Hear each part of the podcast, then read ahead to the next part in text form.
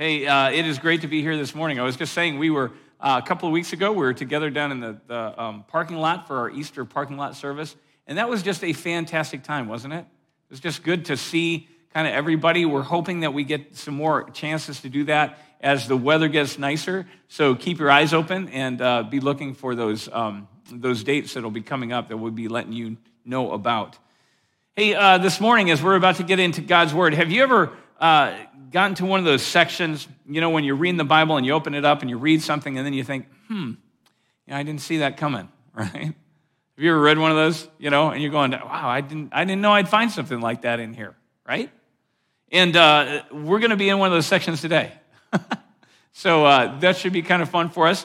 We're going to be in one of those parts. Some of you guys will know the story already. And if you know the story, what I want you to do is I want you to kind of step back from what you already know so that you can kind of look at it and hear it, you know, see it with new eyes, hear it with new ears. And the reason I want you to do that is because I need us to all recognize that there are parts in Scripture that are kind of, they're a little surprising if you're going into it for the first time. And some of us have been in the Bible or have grown up kind of around these stories long enough that they don't really hit us with the power that they actually could. And so I want us to go into this story. And one of the things that we're going to find out today is resurrection. Whenever that gets thrown into a story, that kind of throws it into a whole different category, doesn't it? Right? I mean, whether it's the story of Jesus at Easter or whether it's this story about this valley of dry bones that all of a sudden gets raised up into this army, it's always just like, wow, resurrection. Didn't see that coming. So this morning, let's stand together as we're going to be reading God's Word. We're going to be listening with these new ears to hear what God might have to say to us. So let's stand together. If you're at home, I invite you to stand with us. This is God's Word, Ezekiel 37. Now, the words that you're going to find up here are verses 4 and 5. Let's keep those up there. But I am actually going to be starting in verse 1 because I want to give some context for what we're going to be hearing in verse 4 and 5. So this is starting Ezekiel 37, verse 1. It says, "The hand of the Lord took hold of me, and he brought me by his spirit and set me down in the middle of a great open valley, and it was covered with bones. He led me around among all of them, and I saw that there were many scattered over the whole valley floor, and they were dry. They were very dry. And he said to me, 'Son of man, can these bones live?' And I said, 'Lord God, you alone know.'"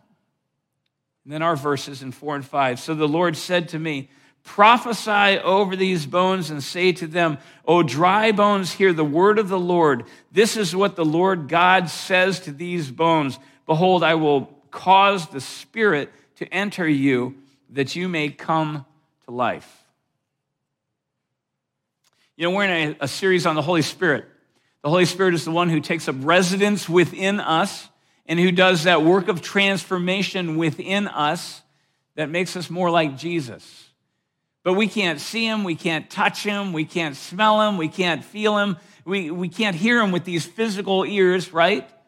At best, sometimes we feel like we can sense his presence among us. This morning in worship, I don't know, but I was sensing that God's right here with us, and we might even see the effect of him coming through, kind of like when a wind blows through and you see the trees move, but you don't know where it's come from. It's just all of a sudden there. And that's how the Holy Spirit can be. It's kind of often when God is working something in us through the Spirit, it's like it comes out of nowhere. We don't know. All of a sudden it just kind of is there. It is just is moving. And that's what we're going to be talking about today.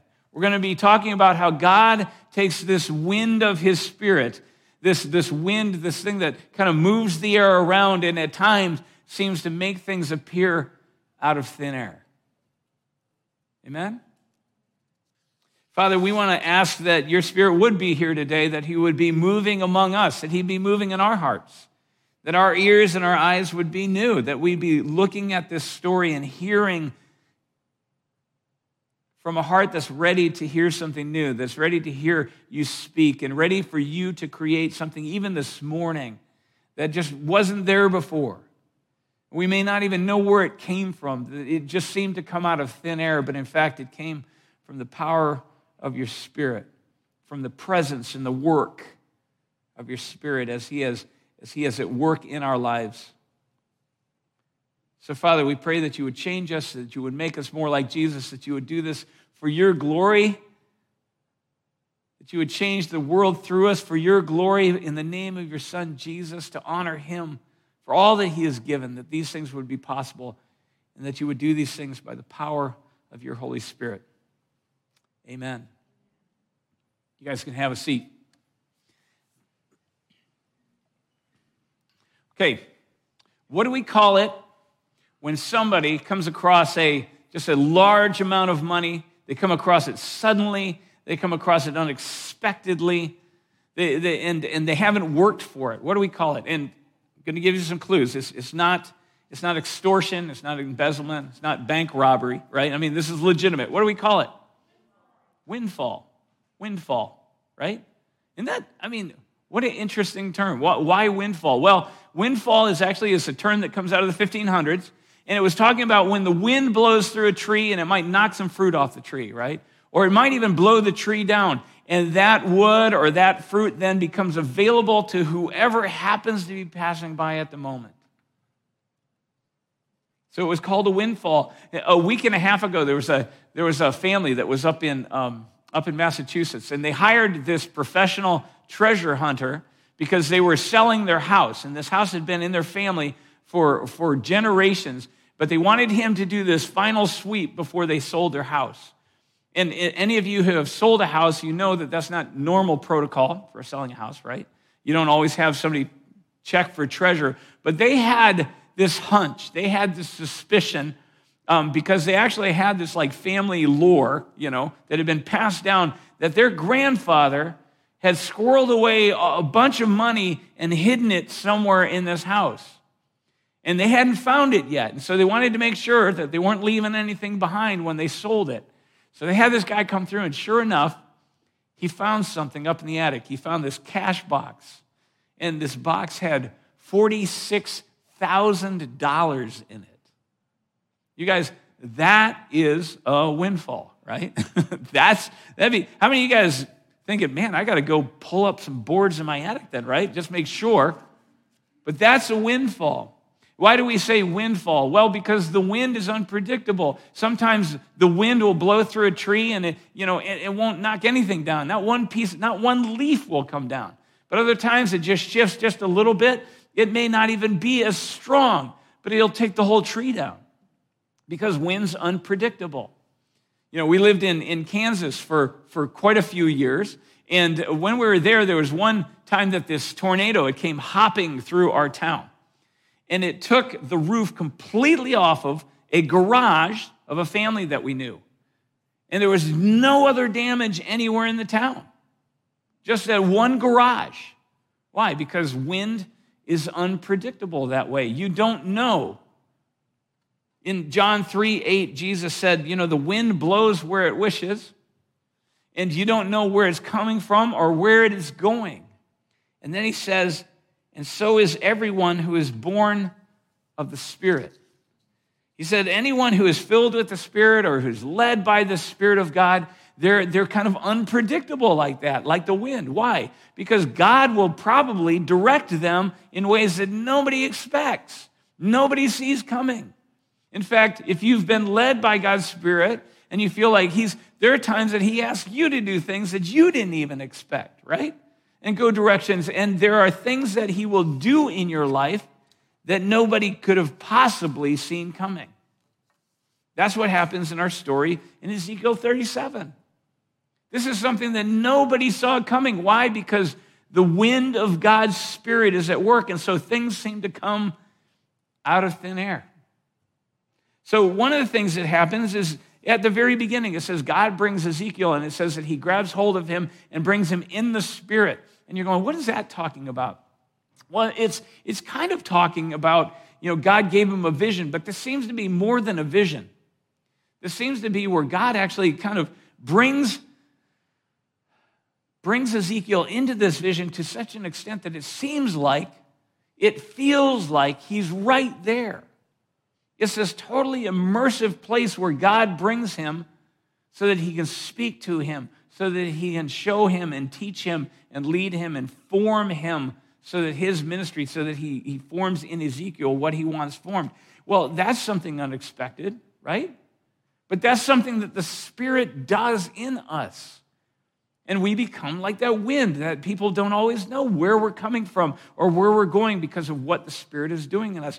But in this vision, in this movement, Ezekiel is brought into this valley. Now, I want you to get a picture of what Ezekiel is seeing in front of him, because he's not just seeing, you know, what we picture, this deep valley with mountains kind of coming up and this brook running down the middle. What he's seeing in front of him is this huge, wide open plain that is between two mountain ranges. Now, in Colorado, we used to call those parks. You had Estes Park and Perry Park and North Park and Middle Park and South Park. They were these huge valleys in between mountains, miles across. And in the ancient world, in Ezekiel's day, armies would come down. These massive armies would find these valleys, and they would fight in these valleys because it gave them room to bring these big armies in there and maneuver and bring chariots and horses and to be able to have these massive battles. And so God is bringing Ezekiel into this battle, or into this valley, and he sees this valley, and he says it's covered with dry bones. Well, dry bones means a couple of things. Dry bones, one, means these bones have been there for a while. They're dried out, the sun has hit them, the rain has washed them, they've been picked clean, and they're all over the valley. Dried bones also means something else. It means that these are unburied bones. The fact that he can even see them means that they haven't been buried. And what that means is that these bones represent probably the army that was in that battle that lost that battle, because it ends up they didn't have anybody left to bury the bodies. Now, what scattered means is that these bones, they're all over the place, and what scattered means that they're scattered all over the valley, means that this army was probably in disarray at the time, at the end of that battle. They were running every which way and being chased down and cut down and just left to lie where they fell. Scattered also means that probably the scavengers then came, because these are unburied, and they picked at these bodies and they dragged these bones all over the place. So he sees this valley, and it is covered with these bones just scattered all over the place. And so what we have here is God is giving Ezekiel, he's giving him this picture of this valley, this battle, the aftermath of this battle. And it has not gone well for one of the armies. This army was routed. They were cut down and destroyed. They didn't even have one survivor that then could bury the bodies and could keep them from the dishonor of having their bones picked at by scavengers and dragged all over the valley. So this was a complete devastation. In fact, it was so complete that if you think about it, what's left is scavengers have already been there.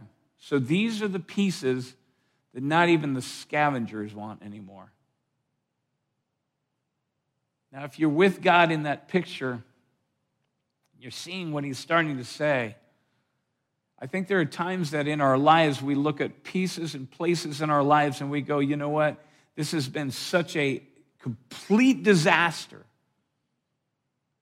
that there is nothing that anybody wants left in this piece, in this part of my life, or even in my life.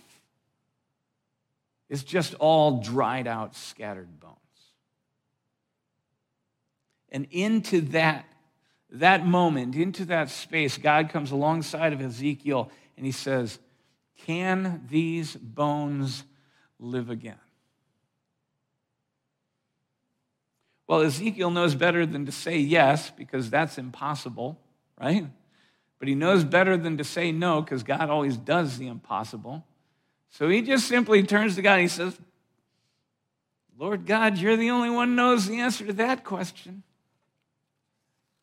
And there are times I think, too, that that's really the only answer we have. It's like God says, can this be resurrected again? Well, I don't know. Yes, no, you know. Sometimes that's where God wants us to be, because he wants us to let him take the lead in where he's going, because God knows the answer to that question. In fact, you read the rest of the chapter and you see what God was intending from the very beginning. God was going to raise this army up. He was going to raise up an army that would become his army, would become what the end calls this exceedingly powerful, great army. And he was going to do it out of these bones, these unwanted, discarded, discounted, just useless, dried out, unremembered, scattered bones. He was going to make something out of thin air by the power of his breath that moves that air, by the power of his Holy Spirit. You know, I asked you at the beginning, I said, what do we call it when someone has this, like they come across this huge sum of money unexpectedly? And we call it a windfall. What do we call it on the other side? What do we call it when circumstances go the other way? What do we call it when somebody loses a large chunk of money unexpectedly? What do we call it when somebody's health takes a dive unexpectedly, suddenly? What do we call it when we bring an army out to a battle, right? We're all ready. We think we wouldn't be there if we didn't think we could take this one, and yet we're completely wiped out on the battlefield. What do we call that? Because windfalls aren't that common, are they? How many of you guys have recently found $46,000 in your attic? Right? No? But what if I said, what about shortfalls? What about pitfalls? What about these downfalls? Those times when in our lives when the bottom just drops out. If I asked you, have you had one of those? I'm pretty sure that every one of us could probably come up with a couple of examples of that. Windfalls aren't that common, but these other falls, they really are. What about some of you? I think some of you might even be in that place right now. You're in that place where you're looking out over the battlefield and saying, I don't know that there's anything left. You're looking at your finances and they're just not adding up. The emotional life, you know, I've just been seeing over and over again examples of people that as a result of this pandemic, whether it's students or whether it's families or whether it's business owners, but emotionally this pandemic has taken a toll. I was just talking to somebody this morning, and it's like it's always in the background. And it's something that for some, it's like we can't shake it the way we used to, the way we could before we got to this point, because it's just there. What about that? Sometimes, you know, what about there are people that are going through this and all this is adding up, and sometimes the finances come together with the emotions, and then something suffers like your family, something suffers like your marriage, and you feel like your marriage is at the brink, and as you look out over it, you say, I don't even see pieces that could be put together to make anything worthwhile. And in these times, sometimes we look out over it, and it's like that battlefield, and we look and all we see are these dried bones, this army that has been completely decimated. It was the best that we had to offer, and it's been completely wiped out. We don't even have someone to give us a decent burial. It's just, there's nothing left. You guys, it is in those moments that this passage says that the Holy Spirit, that the Lord God takes hold of us, and he carries us in his spirit. And we don't like this part. We don't like this part because he brings us back to the place of our defeat. He brings us back in that vision to that place that we go, God, why are you bringing me here? Why are you making me look at this again?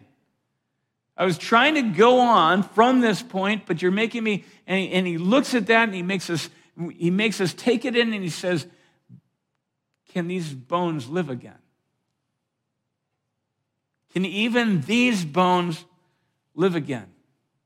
And if we've read this story, we think we know the answer. Well, yeah, you can do it, God. But before we answer that, I think it's important. There's a couple more things that we need to get out of this story, because we need to know when God is about to resurrect something, there's some things in the story that change. We need to know that. We need to see that clearly before we answer this question.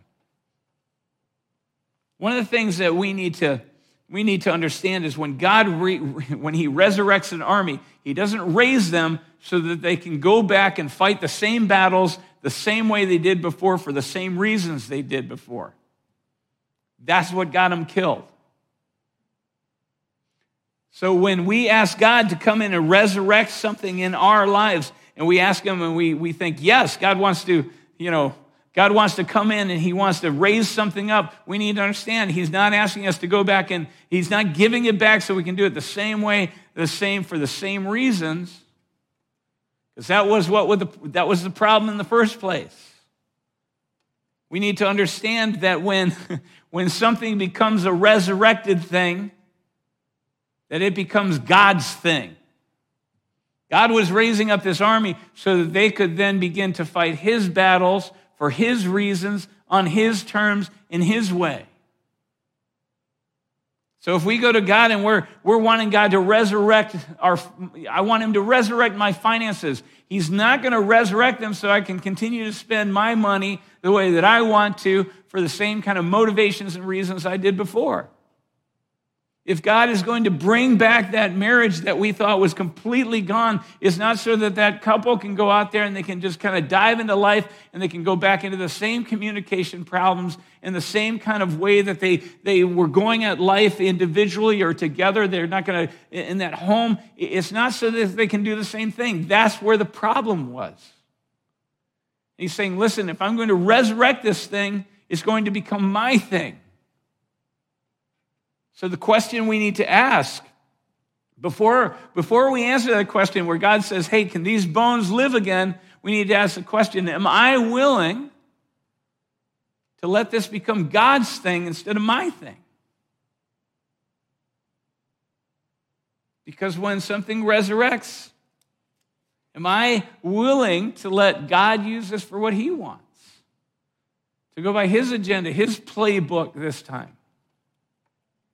Because when something becomes resurrected, it becomes God's. It's no longer ours. It's so far beyond us. We don't even understand that world, the world of resurrection life. We have to, like Ezekiel, just step back and say, God, lead on. Second, when God does raise his army, if you go on and you read the rest of the story, he uses this process that honestly, it gets a little uncomfortable.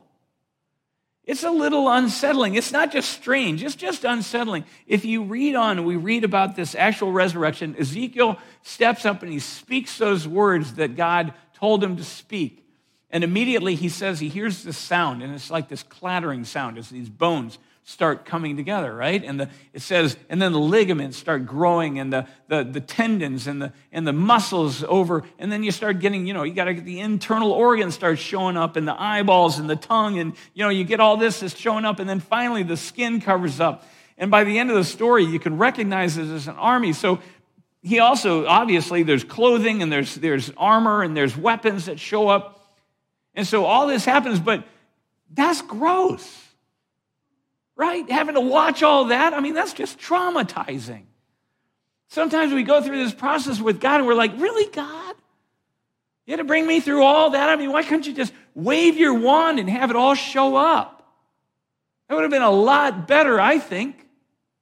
Right? That would have been a lot easier. When we're asking God to resurrect something, we need to realize it's like going to the doctor. I go to the doctor. I say, doctor, I need a new knee, man. There's something. But I got to tell you, I need to have this happen kind of, I've got a busy life. So you need to probably come over to the house after I'm asleep. And please don't wake me up because I need my sleep. Doing it when I'm in bed and when I'm done, I really don't want any pain. I can't be slowed down. There's too much to get done. And I need it, and I don't want any of those scar things. I want to be able to, wear the same swimsuits. And I got pretty legs. I got to take care of these, right? But sometimes we go to God and we say, God, I don't care what you think the process needs to be. Can you just clean it up for me? And we need to realize, before we answer that question, can these bones live again? We need to ask ourselves the question,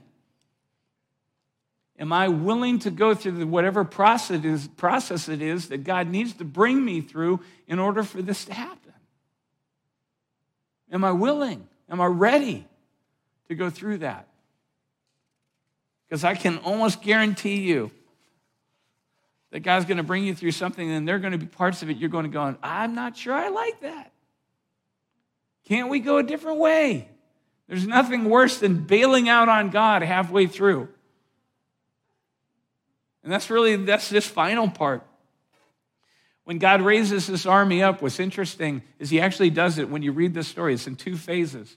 The first word comes, and it says that these bones come together, and the body's formed, but by the time that's done, the army is completely intact, but they are still lying lifeless on the valley floor. There's no life. They're not standing up. They're just lying there. They're in their armor. It's all potentially there, but they're just laying there. And then God comes to Ezekiel and he says, I want you to speak a second word now. But this word's not to the army. This word is to the breath, the wind, the Spirit of God. And it's not until Ezekiel cries out to the Spirit of God that God says that he sends the breath and it fills them with life and they stand up. They're standing there, and it says that they are an exceedingly powerful, exceedingly great army. Now, they were a big army before, but now they're a resurrected army. I mean, I wouldn't want to face that in a battle. You just got done wiping them out, 20 years ago. You come back, you're going, wait a second. They say, yeah, God raises from them. Death has no power over them anymore. There's something that no one's ever seen before. This isn't the same army. This is a resurrected army now. There are places in our lives that we want God to do an impossible thing, and we begin to pray, and as he does it, and he gets things back to kind of normal, they look like they're put together again. They look okay. And we say, that's good, God, that's good. Just we're good now. And that's when we kind of bail out. Our finances kind of look like they're back in a stable place. We're back living in the same house with, that person that we care about. We look in our emotional, we feel a lot better. We're okay. God, thanks. It looks good. But I want you to think about something. Those bodies that are lying on that floor, but they don't have the Spirit of God. They don't have the life in them yet. What happens to those bodies? Well, they just rot again. They become dry bones again over time.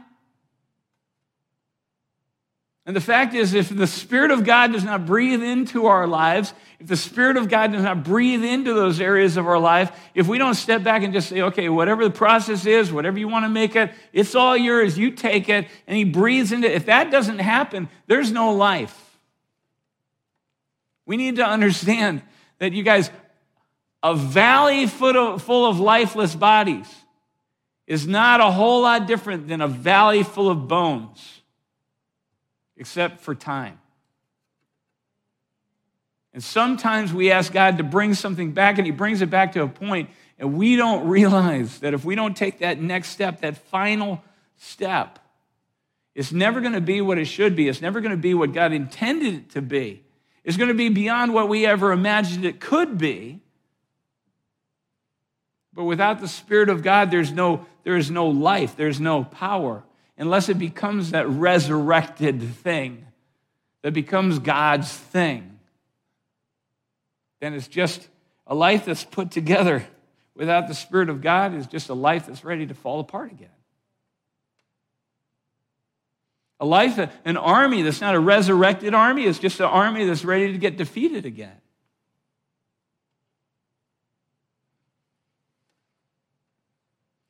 So the question we need to ask before we answer that question, can these bones live again, is the question of this.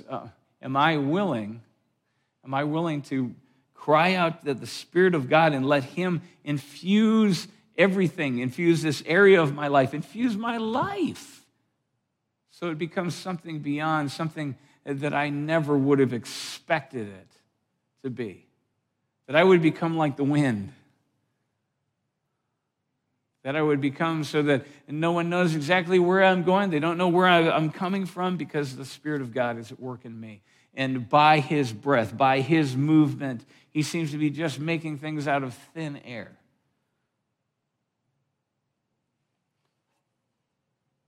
So we need to ask those three questions. Am I ready? In this area of devastation in my life itself, am I ready to have this become God's life, not my own? Am I ready to go through whatever process it is that he deems necessary to get me there? Am I ready to walk with God through that? And am I ready to let the Spirit of God infuse me, come, and to make me into something completely new, something I didn't expect, something honestly that is out of my control? I am not my own anymore. I belong to him. My finances belong to him. My emotions belong to him. My marriage belongs to him. My family belongs to him. My schooling belongs to him. My life, everything belongs to him to do with as he will, and to call me and to lead me as he will. You guys, this morning, I can guarantee you that if you are sitting there and you say, my life, if you say this section of my life, this part of my life, it's in utter devastation, I can guarantee you God is standing there with you, and he's standing beside you, surveying this thing, and he's saying, so do you think these bones can live again? Can these bones live again? And what he's really asking you to do is not just answer that question, because he's asking you to ask these other questions and make sure you're ready to answer the question. He knows what he wants to do. He knows what his answer is. He's saying, are you ready? Are you ready to give this to me? Are you ready to give up ownership of it? Are you ready to go through whatever process it is that's going to shape you and get you ready to become the army, the person that I need you to be? Are you ready? Are you ready for the Holy Spirit to come in and completely transform you and bring life, where I can make something that wasn't there seemingly out of thin air? You know, a couple of weeks ago, I gave you a verse from Revelation 3. It was Revelation 3:20. It said, behold, I stand at the door and knock. If anyone hears my voice and opens this door, I will come in, dine with him, and he with me. Well, this week, God kind of led me back again to Revelation 3, but this time it was verses 1 and 2. And this is the word I think that, this is what I want to leave with you too. Just think about this. It says, he who holds the seven spirits of God, and that's just another, he who holds the Spirit of God, the one who breathes and that moves even the thin air, creates something out of nothing, holds the seven stars. He says this, I know your deeds. I know your life. I know what's happened. I know your history. I know where you are, that you have a name, that you are alive, and yet you're dead. And how many times do we go at life and we think that we're alive? We even have a name. Sometimes the hardest thing is not just coming after the battle, but we're on our way to that battle that we're about to get wiped out. We don't even know that we're just a dead man walking, right?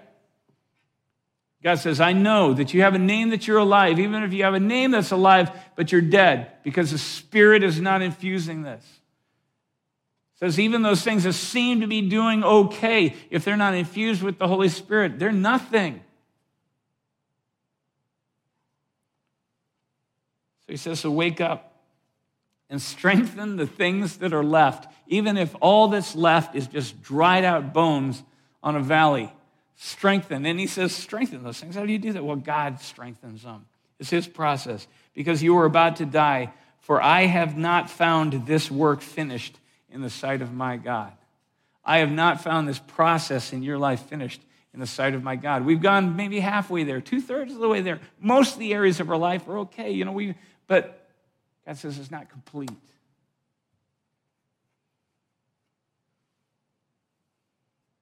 God says today, I want that to be something that you come to me and you have that, you stand with me and you answer that question. Can these bones live again? God says, yes, they can live again.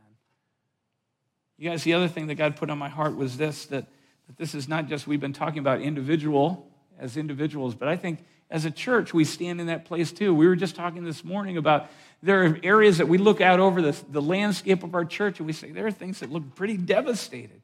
And God says, can these bones live again? And what he's asking us, he's saying, can you let this church be my church? Can you go through the process with me without bailing out halfway through? Can you go through the process, no matter how unsettling it seems? Can you go through the process that it's going to take to make you the church I need you to be? And will you let me pour my spirit out and take complete control and make you into something you didn't even know that was possible? So this morning he asks us as individuals and as a church, will we let the Holy Spirit, the very breath and wind of God, come and stir up even the thinnest of air